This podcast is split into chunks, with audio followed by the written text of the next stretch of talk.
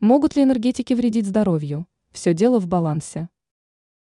Сегодня многие говорят о том, что чрезмерное употребление энергетиков может привести к ухудшению здоровья. Важно понимать, что сам по себе напиток не является ядом и не приносит серьезного вреда здоровью, если его употреблять раз в месяц. В то же время рекомендуется ограничить употребление энергетических напитков детям.